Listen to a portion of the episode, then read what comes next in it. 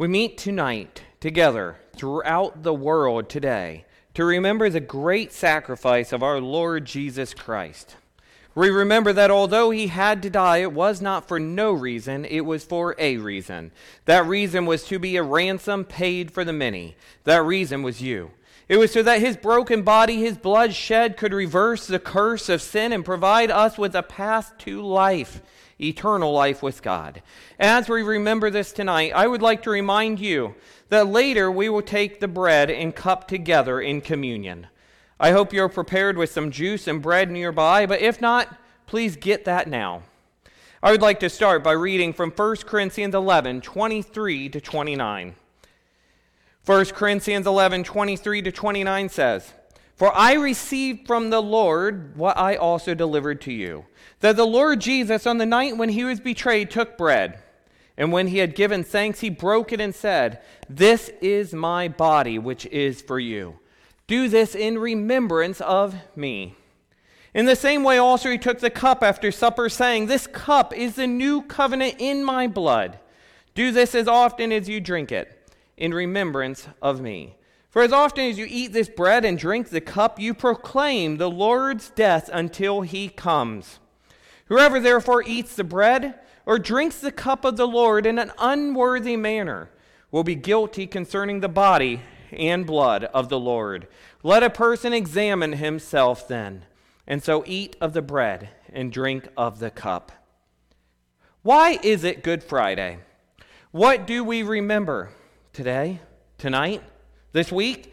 We remember Jesus' death upon the cross so that we might have forgiveness of sins by grace, a restored relationship with God, and hope of an eternal life with Him.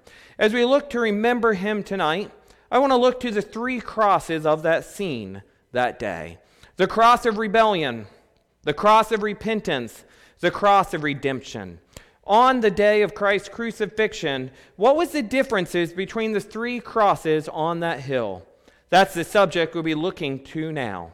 Luke gives an account of the scene at the cross. Luke 23 32 to 33 says, Two others who were criminals were led away to be put to death with him. And when they came to the place that is called the skull, there they crucified him and the criminals, one on his right and one on his left. We have three wooden crosses mentioned here. Nearly 2,000 years have passed since that awful day, but one cross stands out the cross of Jesus, the cross of redemption. You see, crucifixion was an instrument of execution performed by the Roman Empire that was meant to humiliate its subjects. It was meant to be a public spectacle and to warn others of the consequences of breaking the law. It was a horrible death that pierced the hands and feet of its victims. Hours would pass by as their bodies hung on the cross. They would experience great pain, trouble breathing, and would experience an excruciating thirst that tortured them in the dust and heat all while under the gaze of passers-by, spectators. What a crazy but true thought. There were spectators that day for every part of these scenes. There were three crosses, three wooden crosses the cross of rebellion, the cross of repentance, the cross of redemption. Three men, three crosses, the same death for all three, but how were they different? We might wonder what led the rulers to crucify Jesus with the thieves. Was it just accidental, as some might say? Were there three men condemned at the same time? Did the captain of the garrison think to himself, let's get it out of the way, do all three of them together? Or was crucifying Jesus with common criminals a final act of cruelty thought out by his enemies, which was calculated for shame and humiliation for Jesus even further in front of the crowd. One can imagine them enjoying a joke at the expense of Jesus, saying, Crucify him with the thieves. Yes, I like that, with the thieves. Well, we don't know how it came about, but it's clear that there were three crosses on that hill. The crosses were shame, and yet the same and very vastly different. Crosses of shame, a cross of rebellion, a cross of repentance, but then the glorious cross of redemption. We start with the cross of rebellion. This is the cross of the man who mocked Jesus, a dying thief, a shameless criminal, hardened in sin. He could see Jesus and hear him pray for his murderers. You might expect that at the time of death, a man might think about spiritual things and getting his soul ready to meet his Maker. But not this man. He would continue to live in rebellion. You might think just human decency would cause this man to be quiet when the mother of Jesus was laying at his feet in tears. You would think any decent human being would have some respect. But no, this man still had no remorse and continued to toss insults at Jesus. He mocked Christ, the Messiah, when he said, Aren't you the Christ? Save yourself and us. Luke 23 39. His was a cross of rebellion because his was the heart of rebellion. He had the chance, even then, of receiving forgiveness, but he threw it away. This thief came to his end that day. There were two decisions he could make accept Jesus in life or reject Jesus and die in his sins. One choice led to eternal life and the other to eternal hell. That thief made his last choice in life and its results would last forever. His was a cross of rebellion. But we all have these same choices. Will we rebel or will we accept the cross of repentance. This is the second cross. It was the cross of repentance. This is the cross of the repentant thief. We don't know anything about him other than the fact that he too was there. Both were being justly punished for crimes. Both were labeled as criminals, thieves, both apparently guilty, and both were deserving death. Maybe this criminal was not as vile as the other. Maybe this explains his personality, his comments.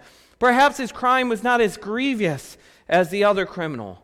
We want to believe that maybe his sin was some small crime. Perhaps he stole food because his family was starving. We do not know the details behind his crime, but there was something very different here. He was able to recognize that Jesus was no common criminal like themselves.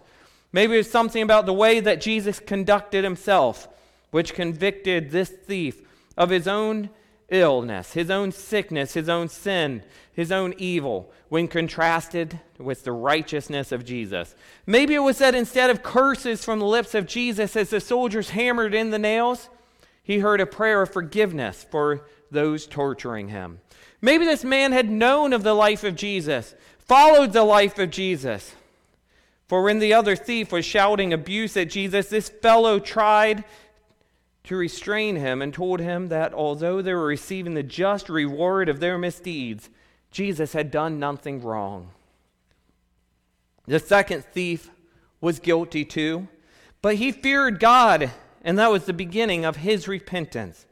No one is beyond hope of redemption if they still have some fear of God and seek redemption, a redeeming cross. Faith arose in this soul by the power of the Holy Spirit, and he shouted out a plea. In Luke 23 42, we see this plea Jesus, he says, Jesus, remember me when you come into your kingdom.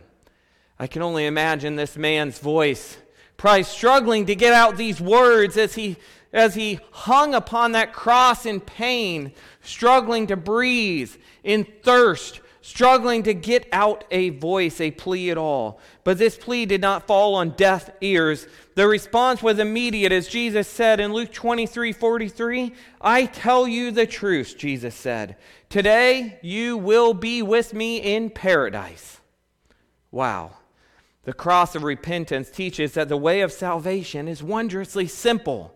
You see, the devil has blinded the eyes of men and women around the world to think that it's hard to be saved, difficult to become a Christian. You must do all of these things. You must pray in just the right way. You must live in just the right way. And yes, these things can be evidences of our faith. We should be changing, being sanctified to be more like Christ. But the truth is, this man was saved simply by asking the Lord to save him, to think of him, to remember him. You see, salvation is awfully simple. We must call out to Jesus as Lord, Savior, accept Him as Lord, Savior, seek Him, seek His forgiveness, and be saved. In the words of his request, there is surely an attitude of repentance as he threw himself on the mercy of Jesus. He believed the Lord could and would save him, and he committed himself to the Lord. That's all that's necessary for his salvation, his repentance and faith, and for us as well. Romans 10:13 says, "Everyone who calls on the name of the Lord will be saved." The cross of repentance reminds us that the worst sinner may still be saved. Let no one think that they're too bad to be saved. One pastor shared a lesson here we can learn from. We can learn from the personal encounter of the dying thief that salvation doesn't depend on religious ceremonies, good deeds, or any contribution from man. This man had no chance to do any good deeds or attend any services. He's hanging on the cross. Though this thief probably never had the opportunity to be baptized, he was saved. Finally, we have the third cross, the most important cross. We remember the cross of redemption. Luke 23 41 says, This man has done nothing wrong. Why then did Jesus die? Why do we celebrate Good Friday as good? Because it was all for God's plan of redemption. Christ did this for you.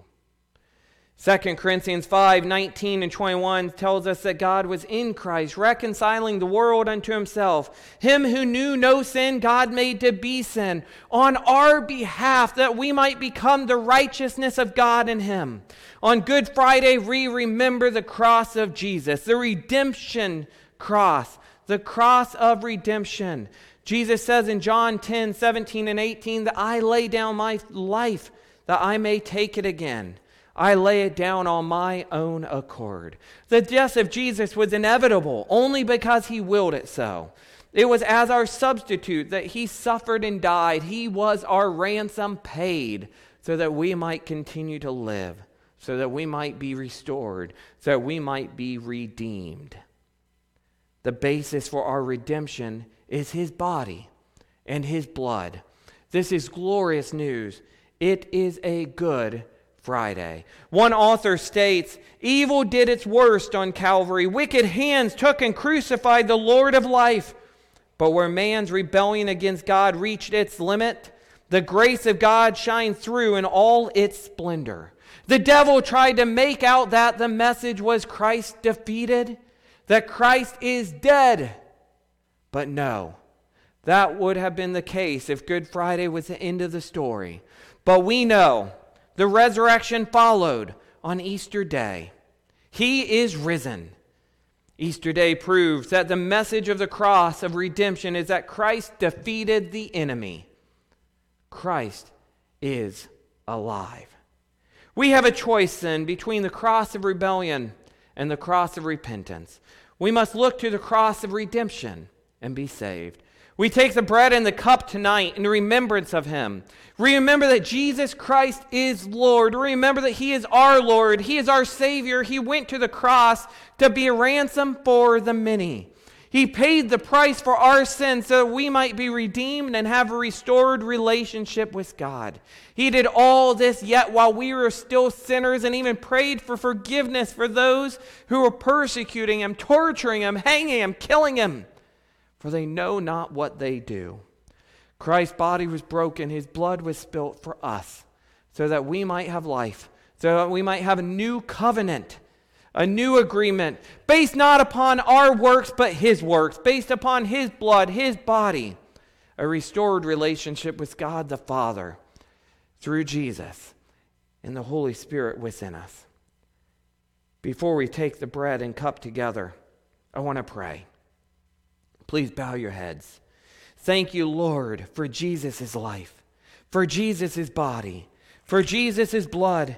Thank you, Lord, for the new covenant based upon not our works but His, based upon your grace and love. Thank you, Jesus, for going to the cross. Thank you, Jesus, for loving us still. Thank you, Jesus, for saving us, for forgiving us. May we continue to live for you to die for you each and every single day and look forward to the day that you raise again to come back for us. And it's in your holy and powerful name we pray. Amen. Amen. Thank you, Jesus. Yes, thank you, Jesus. You gave your life for us, your broken body. You shed your blood for us. You took upon yourself the wrath of God and our punishment for sin. And your resurrection would come three days later And with this, we all have salvation. Thank you, Jesus. We're now going to take communion together here in just a moment. Please prepare.